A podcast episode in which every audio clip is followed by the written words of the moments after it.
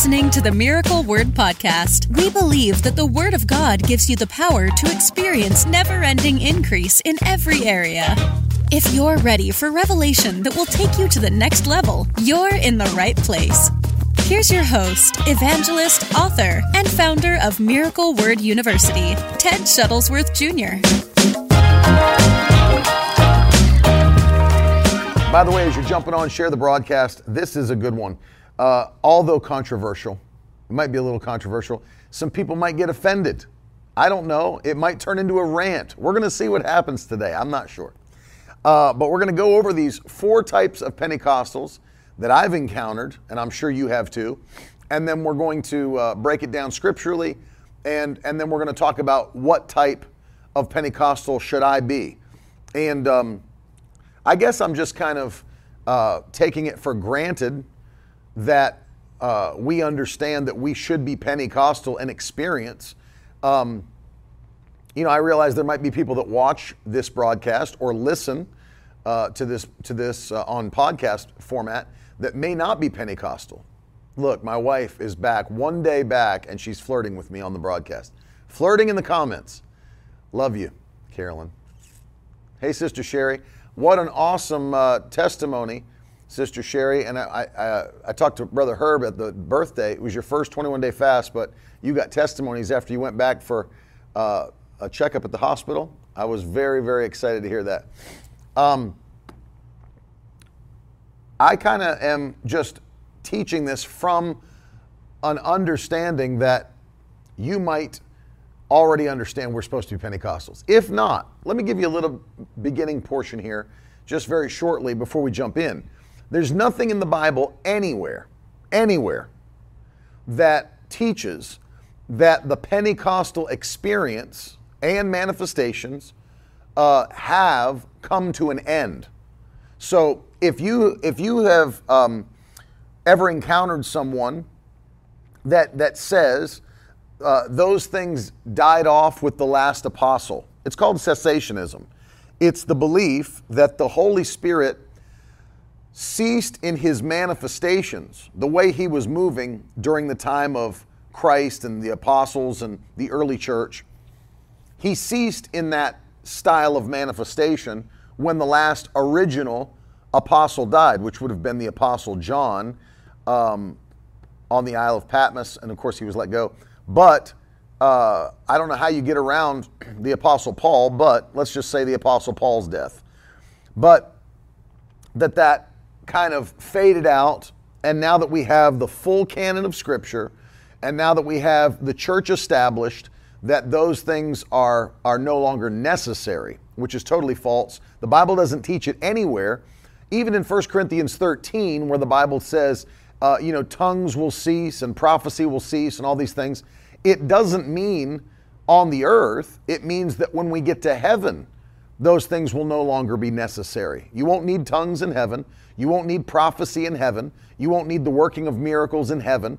And so it's not talking about now, it's talking about when we see God face to face. And so there's nowhere, there's even people that were hardcore cessationists, that were scholars, like Dr. Jack Deere, who read through the Bible finally with an open mind and said, you know what? He wasn't, by the way, Dr. Jack Deere was not just a cessationist, he was a professor at Dallas Theological Seminary, uh, professor emeritus, and was teaching, I believe, New Testament, and finally realized that he was doing what he told his students never to do, which is to read the Bible with uh, prearranged ideas before you go in. And so he did it with an open mind, got to the end, the Lord spoke to him, he showed him, gave him revelation of Scripture that he, for years, had just been believing what other people told him rather than what the Bible actually said. And obviously, he became, uh, his book is called Surprised by the Power of the Spirit, by the way, and obviously became spirit filled and started to teach on spiritual warfare and all kinds of stuff. Morning, Britt. And uh, so there's nowhere in the Bible that teaches that this experience, these manifestations, come to an end. Uh, and so I believe that we should still seek the baptism of the Holy Spirit, every Christian, it's God's desire. As you can see in the narrative of the book of Acts, it was God's desire for every believer Uh, and so that's that's why they pursued it. That's why every group of new believers pursued it, and so and and received it. And so um, I believe we should do the same today. And of course, I'm teaching this today with that understanding that you realize we should be uh, spirit-filled believers. That we should believe in the gifts of the Spirit, the manifestations of God, miracles, all of those things, and expect them to happen. And so I want to deal with four different types of Pentecostals today and, uh, and what the Bible says about it. And I'm sure you've encountered these as well. And then I'm going to talk to you, obviously, about which one we should be, which type we should be. And so, um, if you haven't shared it, please do. The first one that I want to jump into today is what I would probably call the denominational Pentecostal. Uh, the denominational Pentecostal, or the Pentecostal by name. That, that's kind of how I'd refer to that because it's what I've seen. And um, so if you want to put it in the comments, number one, the denominational Pentecostal, or number one, the Pentecostal by name. you say, why do you say by name? Well, because after having uh, tra- now I traveled my whole life. I've traveled with my father and mother, who are evangelists, um, f- since I was born. But now I've been traveling um, and ministering full time for 20 years. And uh, oh, little Lucy said, Hey, that's Ted. I'm his buddy. That's right. I love you, Lucy. Lucy is my buddy. Um, I've traveled, I would guess, to probably over a thousand churches. It has to be at this point, 40 years of my life. Over a thousand churches. I don't know the exact number, but many, many, many churches. And um, one, the, first, the first type of Pentecostal I want to talk about is denominational Pentecostals, Pentecostal by name. You say, what do you mean by that? Well, there are whole denominations of churches that are Pentecostal denominations. We could name some. Uh, the Assemblies of God. I believe that's the largest Pentecostal denomination in the world. The Assemblies of God. The Church of God, another Pentecostal denomination.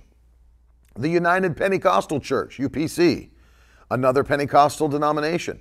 Um, the IPHC, the International Pentecostal Holiness Church, another Pentecostal denomination. Uh, you know, free. There's all kinds. There's all kinds of, of Pentecostal denominations, and and the people that go to those churches um, are Pentecostal in that they are cool with the doctrine, meaning that they attend that church. They know it's a Pentecostal denomination. You know, they're they're okay hearing all that teaching, divine healing, speaking in tongues, all that. On paper, they believe those things on paper, they've got no, it's not like they're going there and I had no idea this was a Pentecostal church. Um, though some may be that way, which I'll talk about in a minute. But, you know, the people that have gone there for years and they understand it, they understand that's what they are. They're, Pente- they're part of a Pentecostal denomination. I feel like some of them start loving the denomination more than they do the Lord. That's another broadcast altogether. But we're going to call this first group denominational Pentecostals. The reason I say that and I'm not picking on any denomination at all because this happens in all Pentecostal denominations. Though you're a part of that group, that doesn't mean that you are practicing uh, the disciplines or seeing the manifestations of the Holy Spirit. I'm sure you guys have been there and seen that. I know for sure that Brit has, and Jake at one time, I'm sure many others have, that you have gone to a church that's part of a Pentecostal denomination, but you wouldn't know. I mean, if no one told you what type of church it was, there would be nothing in the service that ever let you know that that was a Pentecostal church. There is no speaking in tongues. There is no laying hands on the sick. There are no prophecies given. There is no manifestation of the Holy Ghost. There is no there are no gifts of the Spirit and manifestation. None of the things that would define Pentecostalism are even in the church. And many times, sadly, you won't even hear those preachers preach messages on those types of things. Maybe they've kind of slid towards seeker sensitivity. And you'll not hear those preachers uh, preach on tongues or preach on sin or preach on uh, holiness or preach on uh, the gifts of the Spirit or miracles. You just won't hear it. There's always an encouraging word, and, but it's very surface level. So as a result, the leaders have deviated from Pentecostal doctrine. They've deviated from Pentecostal practice. And so they, I call them Pentecostals by name because though they're in a denomination that calls itself Pentecostal, there's no evidence that they are even Pentecostal at all. And maybe you've been to one of those churches, like, man, I went to this church expecting it to be a Holy Ghost church, but I attended there for a few months and there was not one thing that happened that was Pentecostal in nature at all. That's a sad thing, but it happens all over America and all over the world. That you've got these places that by name they're Pentecostal and they call themselves spirit filled churches, but there's no spirit manifestation, there's no evidence of God's spirit moving. Many churches don't even give altar calls anymore. So you can say, well, the, the spirit is moving in the fact that people get saved. Yeah, but what about if people aren't even giving opportunity to be saved? And I know the Bible says no man can be saved unless the Spirit of God draws him, but what about when people aren't even being saved? You say, well, that is that really happening in churches? Well, it was happening so often in the Pentecostal churches in Canada that, as I've told you before, they had to start an initiative uh, from the headquarters of the Pentecostal Assemblies of Canada to see what was going on in their local churches. So, yes, it is happening. It is absolutely happening. So I call this first group Pentecostals by name or denominational Pentecostals because they're happy to go to a church with that on the sign. But in the services, there's nothing happening that would even that would even give you a clue. Now, I am I, I do believe, maybe, and maybe I'm wrong about this, but I do believe that we're kind of living in a generation now where when people come into a church, unless they grew up in church and unless they were hardcore part of a denomination with their family, people don't necessarily care what denomination a church is. Meaning, they're not, you know, let's say you move to town. Most people, if they're looking for church, they're not Googling like uh, nearest Assemblies of God church, unless they hardcore grew up in that denomination and was just driven into them. But I think people go to a church and see, you know, do I enjoy going here? You know, and they don't know. They don't necessarily know what the church is. Maybe they went to the church's About Us page. Well, the problem with the, that is what I've seen just by looking myself, many of these churches, even on their About Us page of the website, it's a very, very stripped down, um, kind of open to everyone style about us. Many of them aren't even giving their doctrinal stance uh, anymore on their About Us page. You know, where they stand on the baptism of the Holy Spirit, divine healing, uh, any of those things. And it's, you know, what does that mean? Um, but Chris said many mistake worship style in place of actual Pentecost. That's exactly right, Chris. Um, I agree with that. It's like people think because you have charismatic worship, that means you're a Pentecostal church. Well, and, and let me let me give this example. I'm not by any means picking on him or his church because I've been there. They're doing an excellent job. People are being saved. I get all that. I'm not picking on them. But let me give you an example of what I mean. Like, for example, Elevation Church. Ele- Elevation Church um, doesn't necessarily call themselves a Pentecostal church. Now, he's mentioned that he has been filled with the Spirit, that he does speak in tongues, but you're not going to see those manifestations at that church on a Sunday morning service. You know, you're not going to necessarily see hands being laid on anybody, a word in tongues and interpretation, the gifts of the Spirit and manifestation. Um, now, I'm, I'm not picking on the church. I'm just saying they don't claim to be that, to my knowledge. They don't have that going on in their churches, to my knowledge, but their worship is extremely uh, charismatic in nature. Uh, they'll sing about the Holy Ghost, they'll sing about Pentecostal fire, I think that's an elevation song, isn't it? The Pentecostal fire flows in my veins too. Can everything ever stop you? Yeah, I think so. So, I mean, all these different, the lyrics are Pentecostal, you know, they're very charismatic in their uh, appeal, all these different things. And what Chris said is absolutely true that many of these churches, they will substitute charismatic Pentecostal worship uh, for actual manifestations of the Holy Spirit. Again, I'm not picking on Pastor Steven. Love him. I love his church, appreciate what he's doing. Um, I'm just using that as an example. So you, you might have um, you might have that where people are saying, "Yeah, well, my church is very charismatic in their worship." Okay, that's wonderful. But is the pastor preaching the Pentecostal doctrines of the Bible? Is he practicing? Is the church? Does he lay hands on the sick? Does he speak in tongues? Do, do you see a word in tongues and interpretation given? Do you see prophecy go forth? Do you see miracles? Are, are these types of things, uh, or, or even are you attempting that? You know, uh, because there's it's one thing to just say, well, I believe it exists. Because then you get into the group of like the, the John Piper style Baptists, where not John MacArthur, but John Piper, where John MacArthur would say, that stuff's gone. That stuff does not exist anymore. Uh, and he'd make fun of it openly and has, you know, with his Strange Fire Conference and everything. But John Piper, on the other hand, is, is a little bit more open in his mindset where he says, you know, I believe it's still possible. I believe people can still be filled with the Holy Spirit. I believe people can still speak in tongues. I've even asked the Lord for it myself and have never seen it happen for me personally.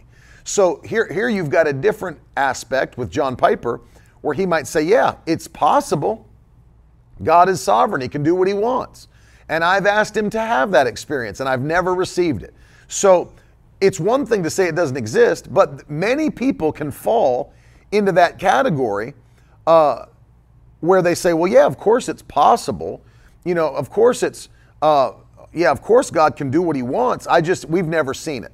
Well, they've also, it's not that they've just never seen it, they're not pursuing it. They're not setting an atmosphere for it. Um, one of the one of the reasons for that is because, and this is why, by the way, if you want to know, this is kind of where I go into the rant part of this broadcast a little more. This is why I believe, and I've talked at length about it, that the seeker sensitive church model is one of the most demonic things to ever hit the Western body of Christ, ever. I believe it. The seeker sensitive church model is one of the most demonic things to ever hit the body of Christ. All of this, uh, this move away from uh, doctrinal preaching, a move away from any manifestations of the Holy Spirit, anything that would make a visitor uncomfortable. You know, we don't have, you know, we have 55 minute services. You know, we, we, we have, we want to get you in and out. You know, we, we make sure we don't bore you. We make sure we don't bother you. You know, it's like, why go at all? But then what's happened is, is that we have tailored and curated our church services in such a way that people that are in abject sin will be able to sit there and never feel uncomfortable and feel entertained and feel, but never feel the uh, the pre- the pressure of the Holy Spirit, the conviction to change, never feel the need to repent, never feel the need to uh, live for the Lord, and so it's all about entertainment. It's all about not making people uncomfortable. It's all about you know doing things with such excellence, quote unquote, because you can do things with excellence and still be Pentecostal. Uh, but but I believe it's so demonic. It has stripped the spirit out of his own church.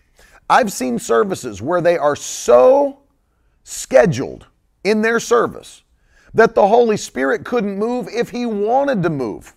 Couldn't move if he wanted to. They're so scheduled. I mean, down to the minute from 10 to 10:05, from 10:05 to 10:07. I mean that that detailed. And it's like, I'm sure the Holy Spirit's looking at that page thinking, when, when's my time to actually manifest my presence? We were in a service one time, and I, this is why I thank God for my dad. It's where I, where I get a lot of the, the, the ornery spirit that I have. Because I saw this growing up my whole life. And I thank God that he's still like that today. Um, we were in a church service one time, and um, it wasn't, by the way, it wasn't even a Sunday morning service where maybe the church was filming for television or something like that. Even still, don't, don't be ridiculous. You know, just end your, end your television broadcast and let the people fix the show in post production. It's like, stop doing that to me. And, and there wasn't, by the way, and there wasn't multiple services. I want you to get this. So we're in this service. I wasn't preaching, my father was. And it was like a Tuesday night, not even a Sunday morning. It was like a Tuesday night of revival. And um, my dad's preaching, Holy Ghost is moving. And there's this lady on staff sitting in the second row with poster boards that they had created for their, I don't know what for. But as my father is preaching on a Tuesday night, she is holding up signs to him like every 10 minutes. You know, 30 minutes remaining. No lie. No lie. And I'm looking over there thinking, this is not going to end well. This is going to be bad. And she's over there with her poster board signs. They didn't, even have enough faith for a digital clock. 30 minutes remaining. And then, you know, he keeps preaching. She takes one away. 20 minutes remaining. Like, for what reason? First of all, the church was in uh, Maine, which, if you've ever been to Maine, there's nothing happening after 8 o'clock anyway. I pulled into a Burger King off the Houlton exit one time at like 6 p.m. 6 p.m. and pulled through the drive through, and it was like an 18 year old girl. And she looked at me with such surprise, no lie, and said to me, What are you still doing up? It was like six or seven o'clock at night. Couldn't believe I was coming through the drive through. It's like, how early do you roll the carpet up in this town? And, and, I'm just telling you, it's there was nowhere to go, and there was nothing to do. There was no other service. There was nothing else going on. Here's this lady, 20 minutes remaining. And I thought, my God, I could feel, I was feeling grieved in my spirit, and I wasn't even preaching. And the next time she held it up, I think it was 15 minutes remaining, my dad walked off the platform, walked up onto, the, stepped up onto the chairs of the front row, grabbed the poster boards out of her hand, ripped them in half, and threw them into the crowd. into the crowd. and that's exactly what he should have done for those stupid signs. And of course, we've never been back to this church. Wouldn't go if they asked us because there were some other issues there that I won't get into that just total negligence. But can you imagine in a service, supposedly a Pentecostal charismatic church, not a Sunday morning, which who cares if it even was a Sunday morning? You know, I'm, I'm so tired of this mindset of like, we got to get you out of here. We're not going to keep you too long. It's like, why? This is what's happening. The, the, the freaking world is going to hell in a handbasket. You've got Western culture completely being destroyed by people with an antichrist spirit, and you're worried about getting people out of church on time so they can get home to their pot roast. Who cares? Who cares? And it's like, I'm so sick of that stupid mindset you know, we, we got to get people out of here. Why have church at all? Got to get you in so we can get you out. It's like, what, what's the point? And so he throws, the, he throws them in. We're not going back. That's stupid. On a Tuesday night, why would you do that? Now, look, I get it. If your church has multiple services and you got to be out by a certain time, I get it. I understand all that. But but give me a break. Tuesday night, poster boards, stupid. Absolutely. stupid. Just stay home. If you don't want, just do church online until Facebook tells you you can't do church anymore. It's, it's, it's absolutely ridiculous. So they don't, it's exactly right, Frank. They don't want the presence and power of God. They don't even care to have the manifestations of the Holy Spirit. And I used to think very naively, it's like, well, man, why? I wonder why they're not having. But then I realized later, they're not having it because they don't care to have it.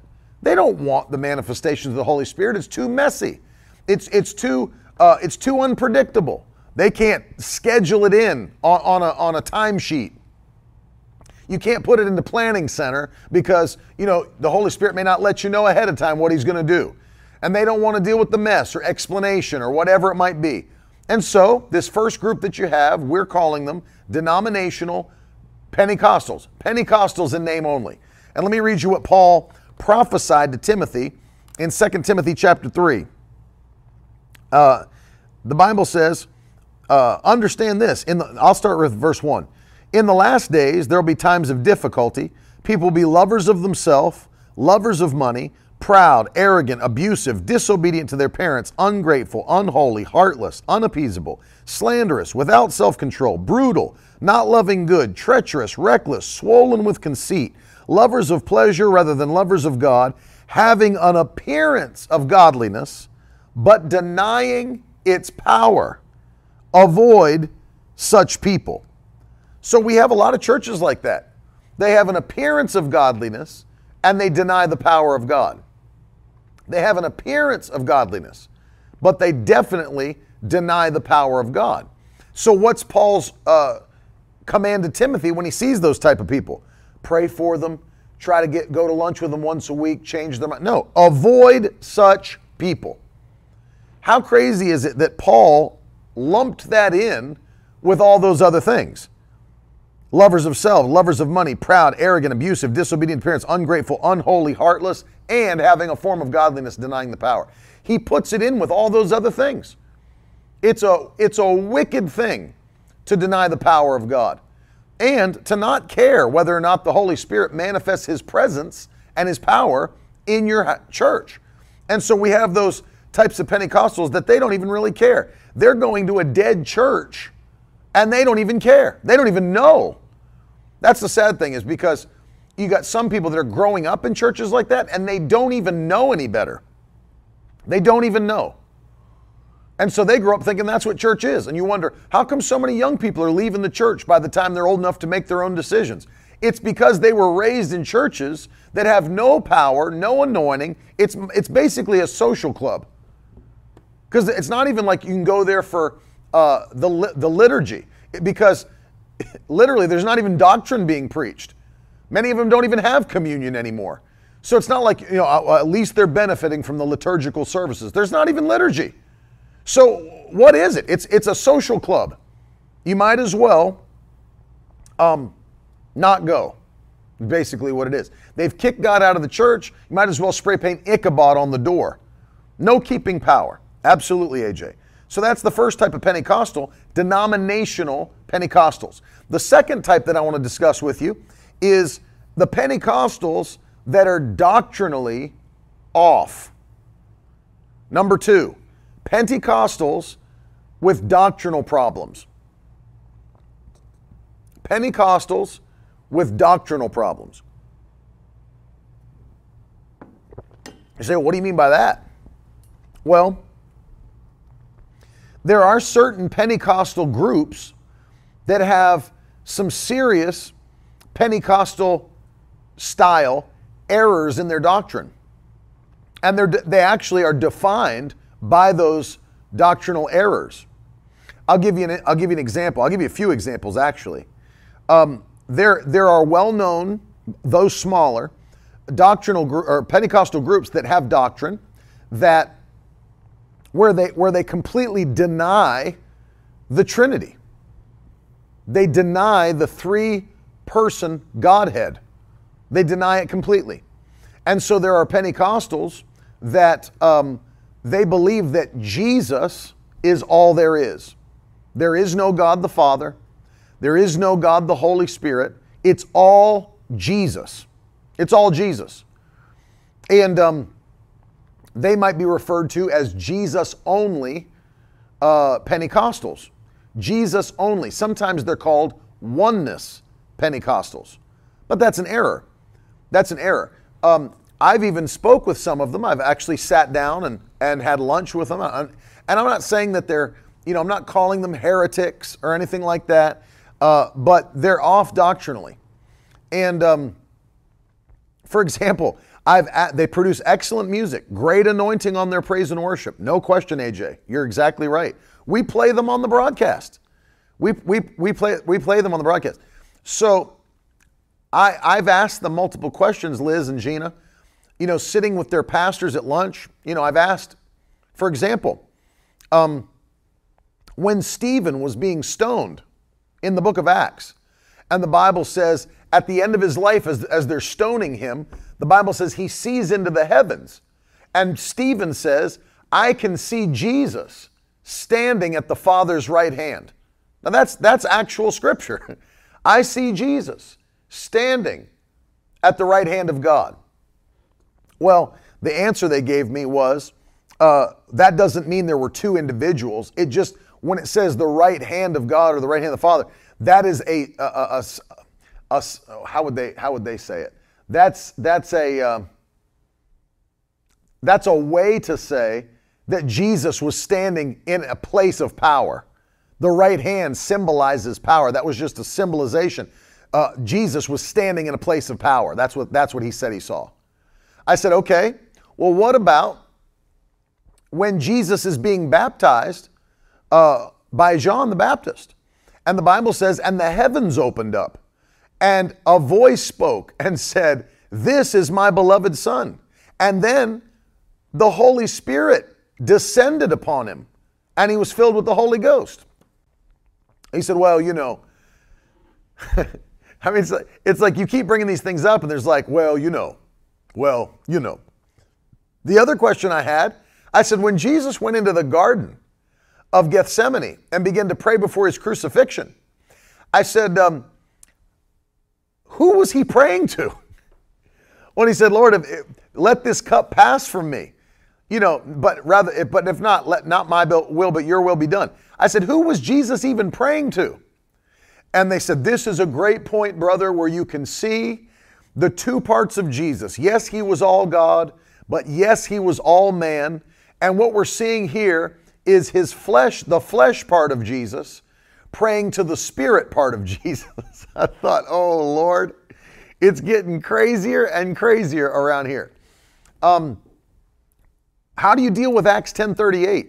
How God anointed Jesus with the Holy Ghost and with power. That's all three found in one verse.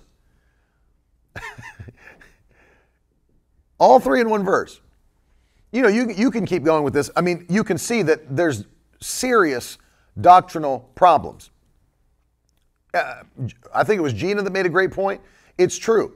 It, in the beginning was the Word, and the Word was with God, and the Word was God. In fact, that's such a deep theological point that um, Martin Luther made an excellent uh, quotation about uh, when you study the Greek text of John chapter 1, it actually, the way it's written, proves that there were two individuals that were separate that were being spoken of in John chapter 1. And of course, later, John tells us, and the Word became flesh and dwelt among us. That's Jesus. So Jesus, who is the Word, existed from the beginning with God, the Bible says. So there are a lot of problems there. The other, the other issue that you, uh, that you may find in some of those churches doctrinally is that they don't believe that if you speak in tongues, like if you don't speak in tongues, you're not saved. I mean, they, they believe that. You will not go to heaven. You're not truly saved unless you speak in tongues. And that's they believe that. They'll preach that. They'll teach that. You you do not go to heaven. You're not saved unless you speak in tongues. You're not saved. So here's the here's the part that's crazy about that.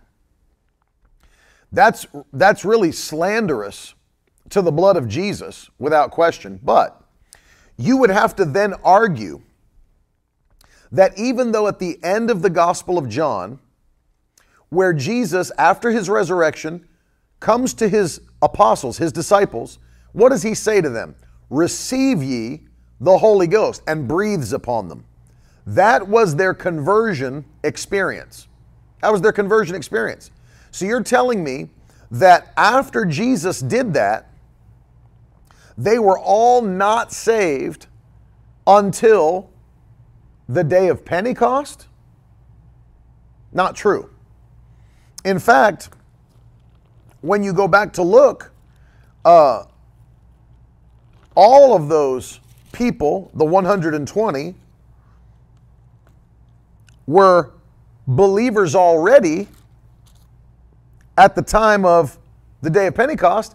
If they weren't, they would not have been able to receive the Holy Spirit. That is what Jesus was teaching when he said, You can't put new wine into old wine skins. So, or they'd burst. So they couldn't even been qualified to receive the baptism of the Holy Spirit on the day of Pentecost unless they were already converted. I'll give you another example Acts chapter 19. And the Bible said, Paul went to Ephesus and said, Have you received the power of the Holy Ghost, or have you received the Holy Ghost since you believed? They said, We've not even heard whether there be a Holy Ghost. And so, after having talked to them, they were baptized in the name of Jesus Christ. At that point, they were saved. Right? You're not baptized in the name of Jesus Christ if you're not saved. They were saved. But then Paul takes another action and lays his hands upon them, and they're all filled with the Holy Spirit 12 men. So it's not that they weren't saved in that short little period of time. And if they already were, there would have been no need for Paul to lay hands on them. And you don't lay hands on people to get them saved. That's, that's not how salvation comes. We know that. So you've got some serious errors that uh, people are dealing with. Um, yeah, Chelsea, th- these will help you. So you've got some serious doctrinal errors that we're dealing with here, and a lot of them you'll find very legalistic churches. Women can't wear makeup, no jewelry, long hair, long skirts. Not that I'm for uh, being um, risque in my dress or anything like that. I mean, I don't think women should come to church dressed like they're going to a club. I do believe you should be modest, obviously, but uh, I'm talking about legalism to where like no makeup. You know, you, a woman could never wear pants. That would be that would be completely heretical. To have a woman wearing pants or jewelry or makeup, as my grandfather often said, and famously, if the barn needs painting, paint the barn. And I don't disagree. You're not going to hell because you're wearing makeup. And you're not any more holy because you didn't wear makeup. So, um, but there's there's issues. You'll find it. The other the other is uh, there are Jesus name Pentecostals that they will only baptize you in the name of Jesus. Now, I'm not going to make as big of a, a deal over this because uh, though Jesus commanded them to uh, go into all the earth, make disciples, baptizing in the name of the Father, the Son, and the Holy Ghost, you know, I'm sure that you've been, if you were baptized, that may have been how you were baptized. Baptized in the name of the Father, the Son, the Holy Ghost, um, which is fine. Now, there are others that will only baptize in the name of Jesus. But if you read the, the book of Acts, and if you read uh, the, the early church, that's what the apostles did, by the way. That's what the apostles did. If you study the Bible, the Bible tells us that the apostles baptized in the name of Jesus. So I, I wouldn't make such a, a, big deal about that either way. Um, but again, they, it, I think it has more to do with what we talked about first that they don't believe in the Trinity. They believe that there's Jesus only, and that's all there is. And so, you know, there are some serious doctrinal errors there. Well, when you get into some of these things, it does get a little bit it does get a little bit odd for people. You start to say, well, why are the denominations so small? Well, it's going to truly hinder your evangelism if you and I'm going to get into the third part, which is some of it overlaps here. It's going to hinder your ability to win souls when, first of all, you're extremely legalistic in a way that the Bible doesn't teach to be. Number two, your doctrine is not right. So what? You're, you're going to start having people get saved, but then tell them they're not saved until they speak in tongues. And, and so, and I'm all for people, everyone speaking in tongues. I'm all for that. I'm Pentecostal to the core.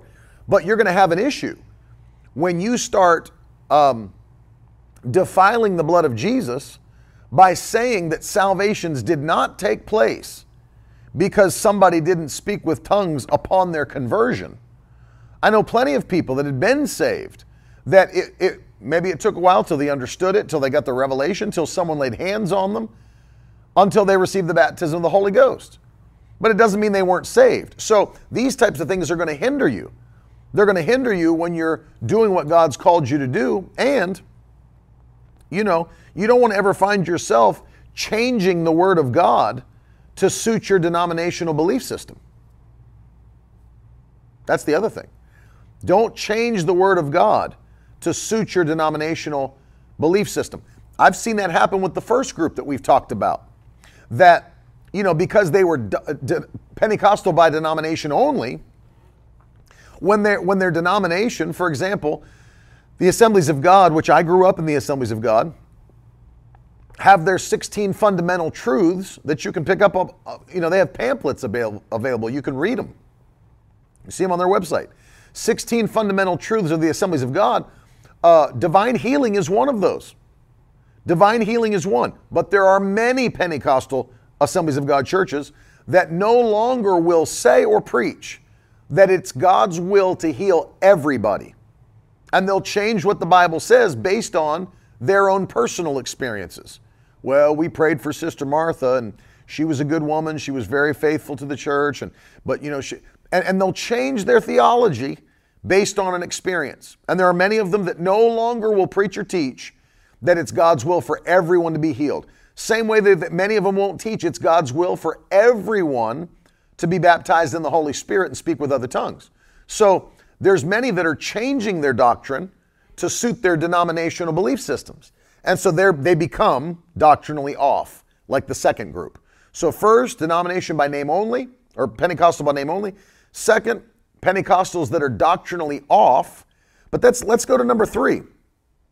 The third group that I want to talk about is the Pentecostal slash charismatic group of people that simply just get weird. They just get weird. And you can just put weirdos if you want to. They just get weird, man. And you say, well, what do you mean by weird? Well, I'll tell you a couple of things. Um, one thing that I'll let me deal with this part first because maybe this stems, maybe the other parts stem from this. Many of these people are so uh, spiritual that the Bible, what was given to us by the mouth of God, the inerrant, inspired, fully sufficient Word of God, is not enough for them anymore. The Bible is simply not enough for them anymore. And so they get super into uh, extra canonical writings, you know, stuff outside the Bible. They start doing deep, deep studies of the book of Enoch. They're discovering things that, that were hidden from us for so many years. There, you know, you, you, there's things that are unlocked as I've been studying the book of Enoch. I'm seeing things like I've never seen it. They'll start getting into the apocryphal New Testament, Gospel of Thomas, Gospel of Mary, weird stuff. An inn that Paul stayed in had bed bugs, so he cursed them. I mean, just like weird stuff. They'll get into Jewish rabbinical writings that are outside of the Bible. They'll start getting into all these different things and starting starting to read. You know what? What did the, these are what the, the rabbis wrote, and he found this in the archives, and it's like you know, like you're like you're in the. Uh, they're easily found, Liz. You can find them online. You can you know you can find them in Barnes and Noble. They're not hard to find, but they get into all this other stuff, and they're like, you know, oh, I've, I've, been, I've been deep. The Lord's been showing me stuff in the book of Enoch, which is filled with heresy, by the way. Tons of reasons why the book of Enoch is. Nobody ever considered it scripture except what the Eastern Orthodox Church of uh, Ethiopia, I think, is the only one that ever considered it scripture. And there's tons, tons of stuff that they'll find. And then what ends up happening is you'll see, as someone put before, people getting spooky instead of truly spiritual. You know, you start getting into all this, uh, man, they get super interested in demons. I'm just telling you, you watch people like this, and they get super interested in the demonic. How I, I found the Lord revealed to me seven demon spirits that are over America right now. Seven demon spirits, and I have the names for all seven of them. And I believe that we it was revealed to me. And we there's something specific we need to do to begin to just tear these demons down out of the atmosphere over America. And they'll, they'll, they'll start listing, they'll have slides this, on their social media. That first is the demon of, and then they'll, they'll start naming these names. Who knows where they got the names? I don't know. I have no idea. I don't know if like at Barnes and Noble there's like a demon naming book next to the baby naming book. I don't know where they found the names, but they've got the names. And the Lord revealed, I was in prayer until late last night, and the Lord revealed to me that there are seven evil spirits that are led by one other evil spirit, and he's their leader, and they're his minions. And, and they're standing over the White House right now. I see 17 demons that are doing this to President Trump, who, by the way, is still the true president. And he was He's, he's the true president in a shadow government behind the scenes, but there's 17 demons in DC doing this, trying to keep him out of the White House. I've seen it. I know their names. The Bible is not enough for people anymore. What you can find in Scripture is no longer enough for people.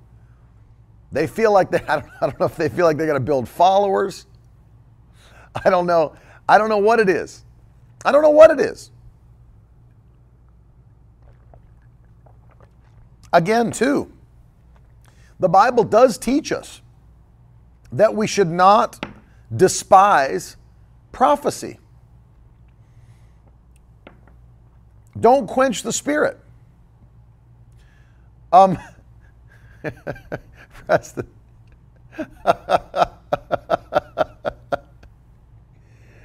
oh, and I'm just telling you, there's there's, they get weird. The Bible is no longer enough for them. They've got to find stuff outside the Bible. And again, the Bible tells us not to despise prophecy, and I agree. But the Bible also tells us that in the New Testament, prophecy can be judged by those who hear it. It can be judged. If prophecy could not be judged, and let me tell you something some of these quote unquote prophets should be very, very happy that we can now judge prophecy in the New Testament versus the methods of the Old Testament, where if you falsely prophesied, you were killed.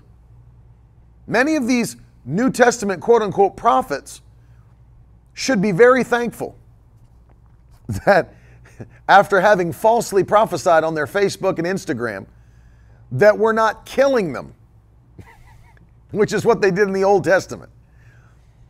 But prophecy can be judged, and we know that.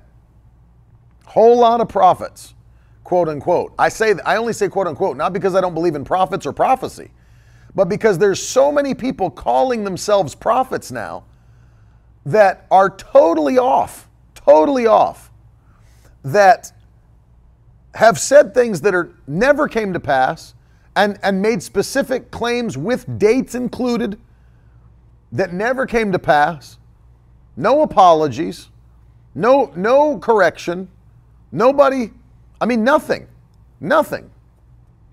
And made national prophecies. Nothing. Well, you better judge those things. You better know that's not a word from the Lord.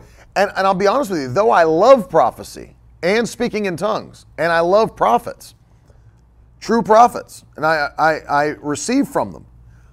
Some of these guys that call themselves prophets, they're hearing from the Lord more than Isaiah, more than the Apostle John. I mean, they're hearing from the Lord more than Agabus. I mean, they, they, every single morning when they wake up, I had another prophetic dream last night.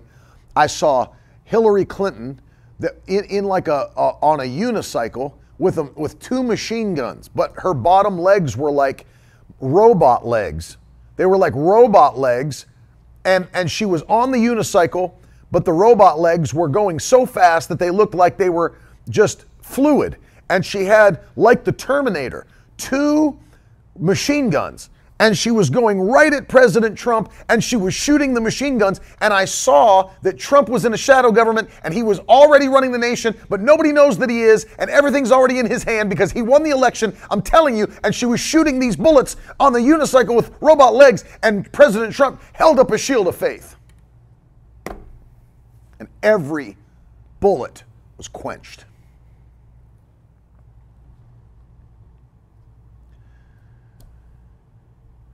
I'm just telling you. I don't I don't know. I don't know how to deal with some of these things. And it's not like it's like it's not like you've never heard of this stuff. You're seeing it on social media all the time. All the time. All the time. Now, the true prophets are saying what the Lord is saying. And by the way, you'll know a prophet that's truly a prophet because his ministry I did. I just I did just come up with that right now, Pastor Kim. You'll know a true prophet by their ministry because you can see the ministry of a prophet from the Bible. And by the way, I'm glad you enjoyed that, Jeremy. My father has a series called uh, the ministry of a prophet. And he has another one, the understanding the prophetic anointing, um, that you can get from his from his uh, website, and you can understand what a what a prophet's ministry truly looks like, Old and New Testament. And I thank God for true prophets, but true prophets don't have to run around advertising everywhere. I'm a prophet. I'm a prophet. They'll just know. You'll know by the, the fruit of their ministry. You'll know it.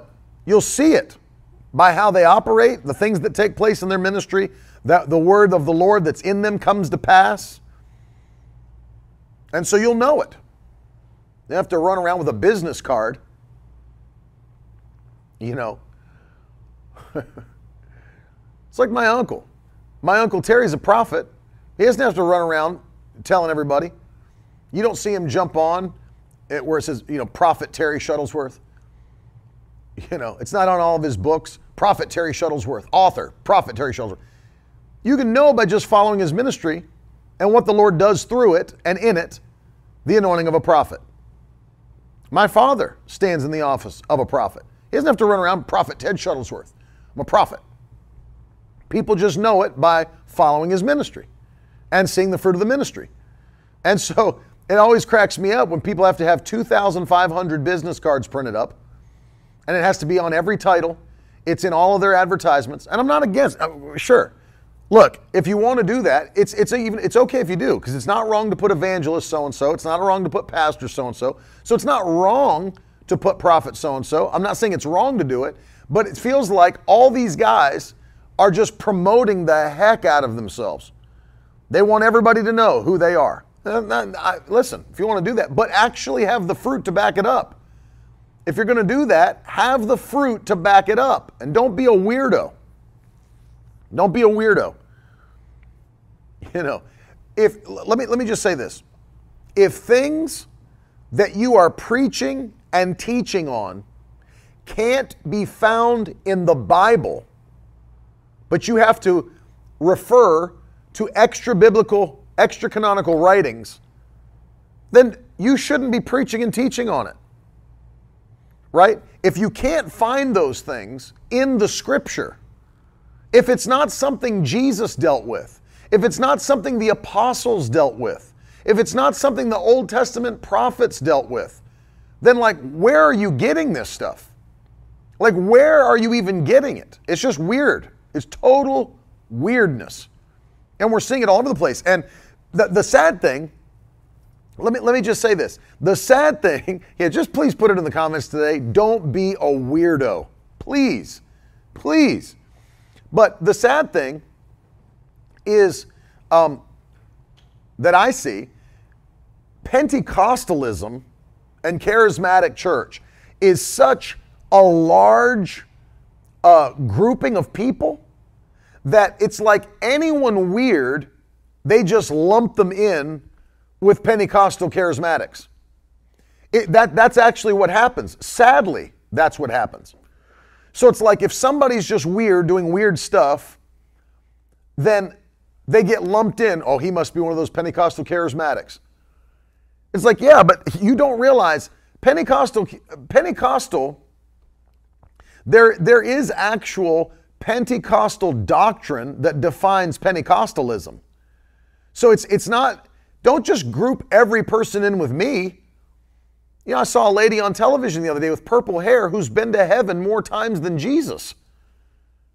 And it's like every time she wakes up, she's been to heaven and has said stuff that's totally crazy, done stuff that's totally crazy, but people keep listening to her.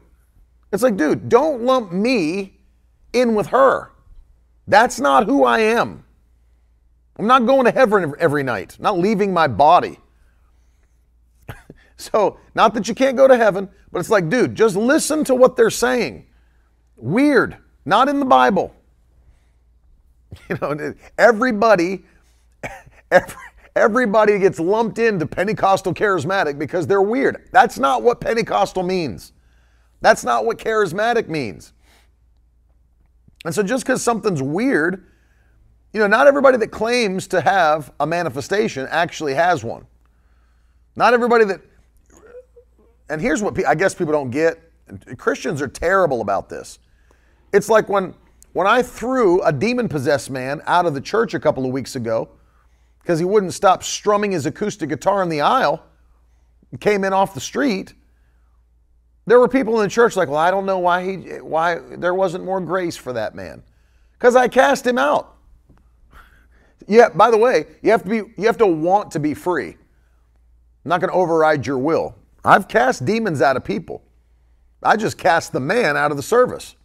And there's people sitting in the in the pew. Well, I don't know why there wasn't more grace because I'm not putting up with that nonsense. So it's like, you know, you get all this the, the, the, thing that people have in them is they've got this false compassion. And so they don't ever want to just understand things are wrong. You know, just because you have a spandex outfit and a flag doesn't mean you have a prophetic ministry. I'm going to say that again slowly for everybody that's listening. Just because you have a spandex outfit and a flag does not mean you have a prophetic ministry. Gemstones and gold dust, feathers. It's like, give me a break. My uncle just told me a story.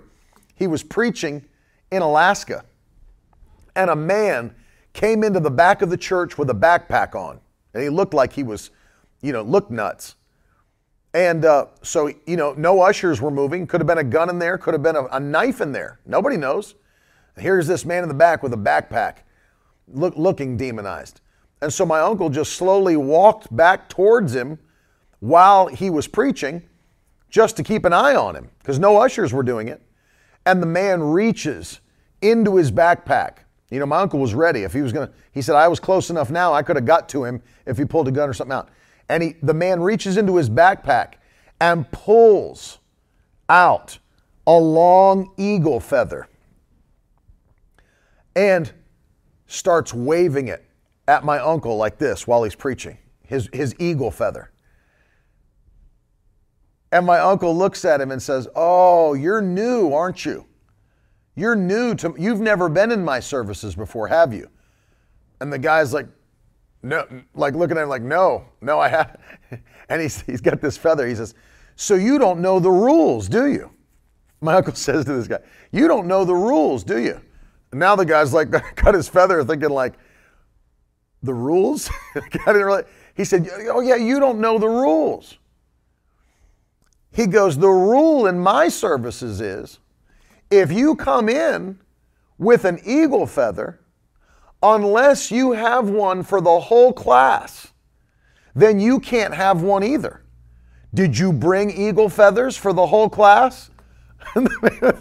he said, No. No. He said, then put your eagle feather away and listen to me preach. Because if you don't have one for the whole class, I can't let you have one. the man puts the eagle feather away. People, the Bible tells us, comfort the feeble minded. And so, people, you know, I'm sure there are people like, well, he, what, what, what Brother Tiff didn't understand is that man was releasing the eagle's anointing. This is how nutty people are. I promise you. I've been there. I've traveled for 40 years of my life. I've been to church after church after church. And I'm telling you, I've been there. People don't get it. Well, Brother Tiff, why would you ever discourage that man from releasing the eagle's anointing? The Bible says that we will mount up with wings like eagles. and I'm telling you, but can, but, but can I tell you truly what the problem is? It's that in many churches, there's not strong enough leadership to bring correction to things that truly are wrong or off. And you can do it in love. You can do it in a way that doesn't humiliate a person.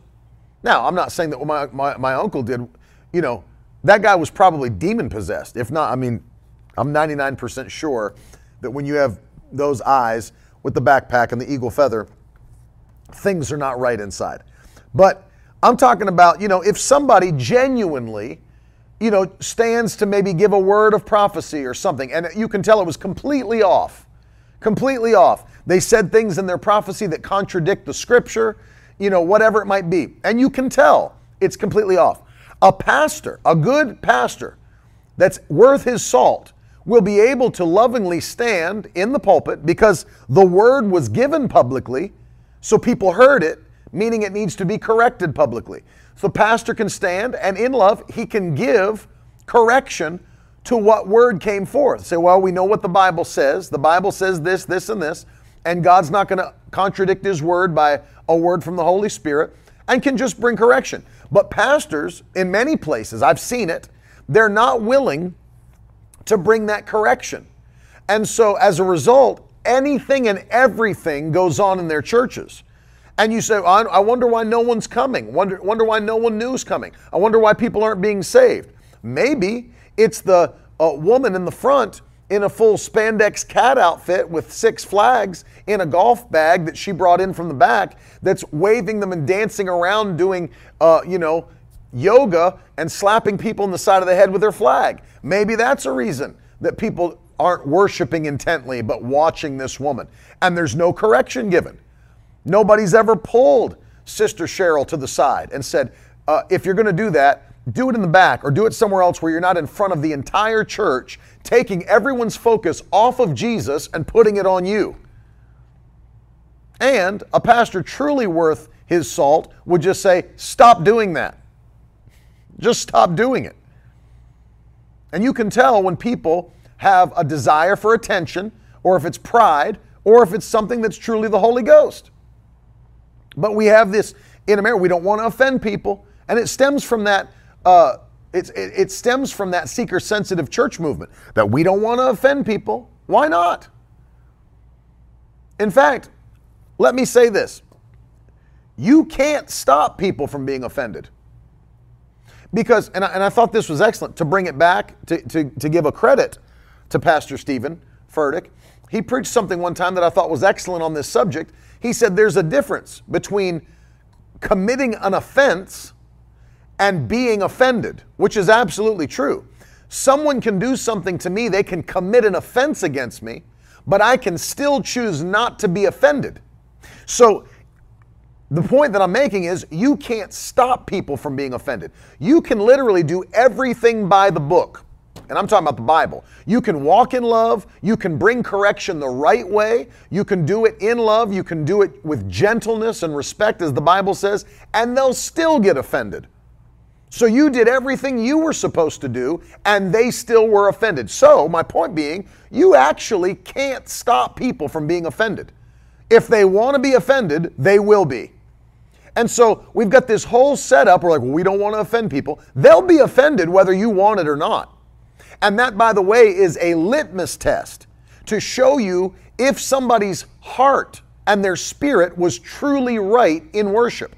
Because if that lady with, with the spandex outfit and the six flags was truly doing it as unto the Lord, and she truly just wanted to worship her Savior with a humble heart, a meek heart, then if her spiritual leader gave her correction, she would humbly and meekly accept the correction and make the changes. Not get offended, throw her flags back in the golf bag, and storm out of the church to the parking lot. That shows you, that's a litmus test. If somebody's heart is truly right before the Lord or they just wanted attention and they're filled with pride. So, we need to get this thing out of our mind. We don't want to offend anybody. Well, good. Don't walk in a spirit of pride. Don't be harsh with people. Walk in love. Do it with gentleness. Do it with respect. But don't expect people to never be offended because they'll just choose to be offended. I've seen people get offended over stuff that wasn't even there. It didn't even happen, but in their mind it happened. And now they're mad and they're leaving the church. And pastors thinking like, "What in the world? I don't even know what they're talking about. And they're offended. So we need to get that out of our minds, you know, with, and we need to start judging some of this stuff. And I'm speaking to spiritual leaders and pastors. Don't be afraid to judge this stuff. Don't be afraid to bring correction to these things. Well, you know, I don't want them to leave and go to another church. It might be the biggest blessing that ever happened to your congregation that they went and left and went to another church. You might see souls flood in because Sister Cheryl's not waving her BO all over the sanctuary with her six prophetic flags. It actually might be a great blessing to your church. You don't know, but bring correction. If everyone in the worship service is just watching a person, that shows you it's not of God. God's not going to take the attention off of the Spirit and off of the Lord to put it on some person's fleshly uh, and carnal manifestations. So you got to bring correction. But this whole weirdness has been lumped in to Pentecostal charismatics because it's apparently the only place these people can find a home. And so that we're all lumped in together. We're all lumped in together. And it's not the case. Don't put me in the same category as Sister Cheryl because I'm not in the same category. You'll never, I'm just going to make a, a pledge to all of my all of the victory tribe. I'm going to make a vow to you today. You're never going to see me in a spandex outfit waving flags in any church service. It'll never happen. I'm making you a promise on this day. If you could reach through the camera, I would even pinky promise. You'll never see it. It's not going to happen. Not going to happen. And so don't be afraid. Don't be afraid. If you got people, now here's the deal if I was a pastor, if I had, there was a lady in a church that I, I know, she was nuts, like absolutely nuts. And she was walking around the church sanctuary during the service, laying hands on women and prophesying, You're to come into my women's ministry now. Like she didn't even lead the women's ministry at the church she was attending at all. She was just a nutty lady who didn't brush her teeth. She'd walk up to women in the church during the service, during the worship service, laying hands on them. You're supposed to be a part of my worship service now. I've my women's ministry. I've just pulled you into my women's ministry. It's like, dude, at that point, ushers should be able to tell her, please stop laying hands on people during the service. If you've got people in the hallways and in the lobby that are always pulling people to the side and giving them prophetic words, and I'm for the prophetic, but people don't correct these things. And that's how people get all, you know, every time there's a new a new visitor, you got, you know, somebody going, I got a word for you, brother, as like let the ministry come from the man of God that's in the church. I, I, don't I don't understand why people don't get this, but weirdness. There's weird Pentecostals. And I, and I would venture to say that many of them are not truly Pentecostal or charismatic. They're just weirdos who have somehow found a home in a church that doesn't bring correction. And so you've got denominational Pentecostals, you've got doctrinally off Pentecostals, you've got weirdo out on the fringe somewhere, who knows, in space Pentecostals. And finally, the Pentecostals that you should be. People that are not, number one, this is number four. just call it normal Pentecostals if you want at this point. But we're not just denominational. We don't just believe it in writing. We practice it. We practice it. We believe in being baptized in the Holy Spirit. We speak with other tongues. We're not just open to the move of God, we're pursuing it. We're seeking God's Spirit in our services and in our personal lives. We study the Word of God. We, we adhere to sound doctrine. Sound doctrine. We believe what the Bible teaches. I don't need another uh, type of writing to define what I believe. And I don't need one to get excited over my Christianity. I don't need to go read the book of Enoch. I don't need to go read the apocryphal gospels. I don't need to read the apocryphal New Testament or Old to get excited about what God has said and done. I don't need to. There's a reason God didn't inspire it. There's a reason it's not in our Bible. We, there's nothing missing. We, there's nothing in this Bible at all that we say, well, we missed out. They forgot to put this book in the Bible. They forgot, they tried to hide this book from us. There's nothing like that. What we have is what we have. And it's what the early church had, it's what the uh, first century church had, it's what we've had. These are the things that we've, you can tell. You know how you can tell? The, the other things that are not in the Bible, they were never read in church services. They were never copied and passed down manuscripts. They, they were never used. The church didn't recognize them, the church didn't use them. They knew it wasn't from God. And this, what we have, is from God. It's from God. We have more attestation to the New Testament documents than any other writing in the history of the world. In the history of the world. It's a miracle, this Bible. It's a miracle, especially this New Testament. It, it's mind blowing. And the reason I don't mean that the New Testament is more supernatural than the old. I mean, it's more supernatural that we have it intact. And the reason I say that is because the Jews had their own community for years and years and years, their own religion, their own groups, their own families, their own nation, and they kept the Old Testament documents and they kept them very securely. But the New Testament was written in times of persecution where they were killing Christians all around the world. But still, these documents were being copied and passed and traveled and church to church to church. And I mean, the fact that we have these in the midst of 300 years of persecution, that they survived, not just survived, that so many of them survived that now we have more evidence of the New Testament than any other written work in the history of the world. Think about that for a minute. What we have is from God, and He truly preserved His word. He truly preserved His word.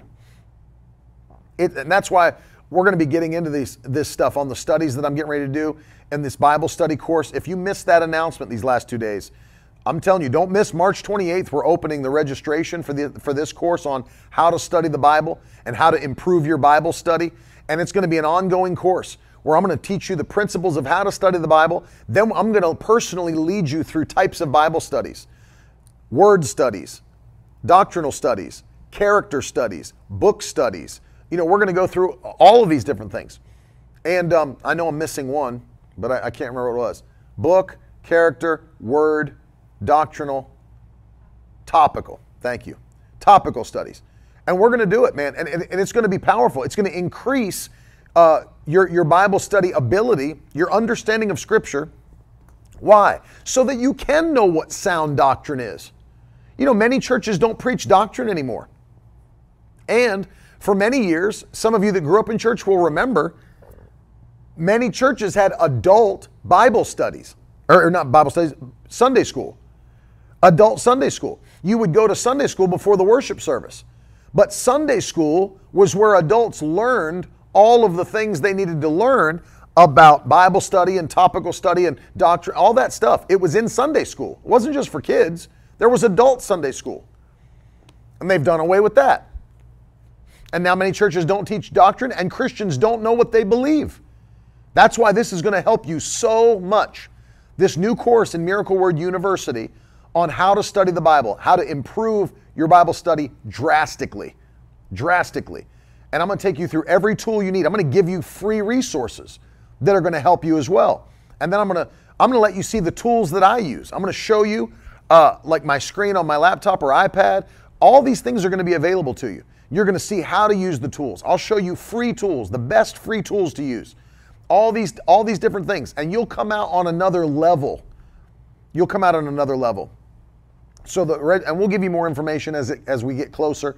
But registration opens March 28th, and, and it's not going to open again uh, probably either fall or into the new year, maybe into the new year.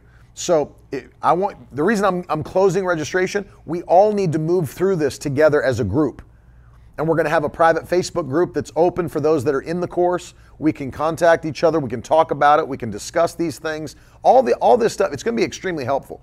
And uh, I've never released anything like this, but you need to be a part of it. It's going to be awesome.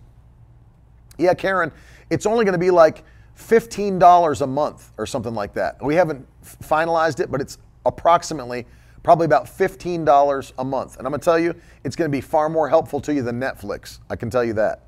So you don't want to miss it. It's going to be awesome. Um, we have to have sound doctrine. Sound doctrine. We don't need all of these other things uh, in order to get excited about the Bible or what God has already said. We don't need any of that. We are, and here's the other thing. Why, why do people, and I'll finish with this, why do people seek a manifestation that's not even in the Bible? Now I'm dealing with the weird group again. Why are we seeking manifestations that are not even in the Bible? You know what's more exciting than gold dust being found on your hands or head? You know what's more exciting than feathers floating down from the ceiling? You know what's more exciting than the ro- I can smell the rose of Sharon in the building right now. You know what's more exciting than that? You know what's more exciting than gemstones? Is someone actually getting healed. That's more exciting. You know what's more exciting than all those things? Someone actually getting delivered from addiction, demon possession, right? You know what's more exciting than all those things? People getting saved at the altar. You know what's far more exciting than all those things? Somebody being baptized in the Holy Spirit with the evidence of speaking in other tongues. Far more exciting. You know what's more? I'm going to give you one that people don't talk about. You know what's far more exciting than all those things? Is a new Christian being successfully discipled. That right there is far more exciting to me than somebody seeing gold dust or a gemstone. A Christian being successfully discipled. That's exciting.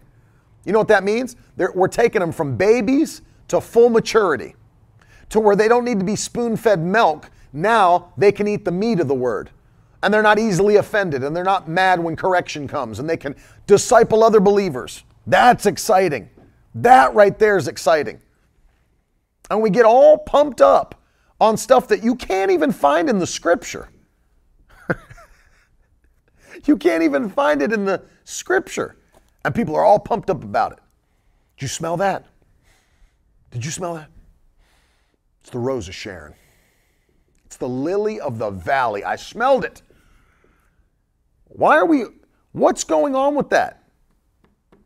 Why are it's because people's carnal nature gets involved, fleshly nature. And they want their flesh to be pleased rather than just seeing what we saw in the Bible. These things haven't changed, they're not gone. They're available today, and we should be pursuing them and seeking them. And so I want to encourage you those three things. Say, what, what type of Pentecostal should I be? One that is not just one in, in denomination or thought process, in practice. Number two, one that has sound doctrine, that knows how to study the Bible and believe the Bible and live by the Bible. And number three, somebody that's not carried off by every wind of weird doctrine, by every weird manifestation. They always need something weird and out of this world to feel satisfied as a Christian. That's no, no. Somebody that's very happy and very satisfied to see biblical manifestations of God's power, salvations, baptisms in the Holy Spirit, discipleship, healings, deliverances. You see what I mean? That's what we need. And we and I, that's why I'm so thankful for you. I thank God for every one of you that are a part of this ministry because I know you'd be gone if you didn't believe in this stuff. You'd be already out of here if you I can't believe he's talking like that. You you already are here and stay here because this is what you want. This is how you want to live and this is what you are. So I thank God for you more than you know. I love seeing you in every one of the revivals. I love seeing you uh, as God's presence is being manifested, I love seeing you get touched. I love seeing you praise. I love seeing you dance and shout. I love seeing you get blessed and get a word from the Holy Spirit. I love it. I love it. I love it. And I love you. And I want to pray for you today. Father, in the mighty name of Jesus, I thank you for every one of these faithful people. Thank you for their hunger for the Word of God. Thank you for their hunger for the Spirit of God. Lord, I ask you that you would strengthen them in this new year to not only uh, do what you've called them to do, but to stand for what is true and not to back down or bow their knee to the spirit of this world. Lord, I pray in regards to what we taught today, I pray, Lord, that you would give us a hunger to see your presence manifested all the time, not just in church, in our lives, in our homes, with our children. And let us seek your presence and pursue your presence in Jesus' name. Lord, give us a hunger for your word. Do not let us ever be carried away by every wind of doctrine. Do not let us be carried away by the foolishness that's going on in the church during this final moments of time. But let us have a spirit of wisdom and revelation. Open the eyes of our understanding and let us quickly recognize false doctrine and to live by what your word says. Lord, never let us become weird. Never let us get so dissatisfied with your holy word, with your spirit, that we have to seek manifestations that aren't even listed in the Bible, that we have to seek things that are being done by carnality and carnal men in order to feel satisfied. Get that out of us, Lord. Burn it out by your spirit in Jesus' name. And Lord, we thank you that this is our year of divine possession. We will hold what we've never held. We'll do what we've never done. We'll go where we've never gone in the mighty name of Jesus. We thank you and we give you all praise and glory. In Jesus' mighty name, amen. I believe it. I receive it. I hope you do. Put some fire up, put some hands up. And let me encourage you to sow your seed today. You know how to do it. Um, there's the information on the screen, miracleword.com. I believe that in the month of February, we're calling it 28 days of glory. 28 days. And what are we believing God for? We're believing God that in less time, He will do more for us than in months that have more days, more time. That this will be a month filled with God's glory. And if you don't remember me saying this, coming up uh, at the end of this month, on the 28th, that's a Monday night, February the 28th, um, we're going to be doing a special broadcast as we end these 28 days of glory. It's at 9 p.m. Eastern Time. 9 p.m. on Monday, the 28th. And we're going to be uh, praying for you. We're going to be giving God thanks and praise for what He has done. Again, we're going to receive communion together. It's going to be an awesome night. Don't miss that. February the 28th, 9 p.m. That's a Monday night as we finish this month and cross over into what God's going to do in March. It's going to be a great night. And so I want to encourage you. I believe God is speaking to people. The reason I believe it is because I've been praying for it. Because what we're getting ready to do in this year is going to be greater than anything we've ever done. And I believe God is already speaking to people to partner with this ministry. People that have never partnered with this ministry before. And God's already talking to you. So if He is, I want you to go to miracleword.com, click on the partner page, take a look at all we're doing, and take a step of faith and partner with me and Carolyn and the team as we're doing the most we've ever done, touching the world with the gospel of Jesus Christ. Maybe you've already partnered with us, but you feel to sow a seed of faith. Do it by faith and watch what God will do. You can use any digital avenue to give, they're all listed on the website as well. This month of February, for those that are partnering, we're sending Dr. Murdock's book to you 31 Reasons People Do Not Receive Their Financial Harvest. This will open your eyes. Many people don't understand this subject because churches don't teach on it very often on giving, receiving, financial blessing. But Dr. Murdock wrote this book and it has uh, really insightful stuff from the Holy Spirit on reasons that you might be missing out on what God has planned for you. It opened my eyes. This is our gift to you. Uh, again, we found out there's some issues with Dr. Sumrall's books, uh, getting the, the copyrights and the rights to distribute them. So, did we ever figure out what we're going to do instead of that book this month? Or no, we didn't. Yeah, Dr. Sumrall, that, that miracles don't just happen. Uh, there's some kind of an issue. So uh, they're figuring out distribution rights. So we'll get something else to you. But for those that are sowing $1,000 or more, we're going to give you Dr. Murdock's book plus whatever other one we're, we're looking, looking at and this Net Bible Full Notes Edition, which is one of my favorite things ever. I just sent one of these to my uncle. I love it. It's, it's so in depth 60,000 translators' notes, manuscript notes, scriptural notes. This thing is full of insight behind the scenes. Any serious Bible student should have this uh, in their library. And this will be one of the things I'm referring to in the class coming up starting next month. Thank you to everybody that's standing with us. I love you guys so very much. Um, again, don't forget that next week is Signs and Wonders camp meeting. Starts on Tuesday at 7 p.m. at night, and then Wednesday, Thursday, and Friday at 10:30 in the morning and 7 p.m. at night, and then Sunday morning 10 a.m. Uh, my father will be here, Bishop Rick Thomas. Uh, the band is coming. It's going to be phenomenal. Awesome Signs and Wonders camping. Every year it's powerful. If you can get here for it, I would love to see you. It would be great to have you. I love you very much. Have a wonderful day. I'll see you again in the morning. Be blessed. Later.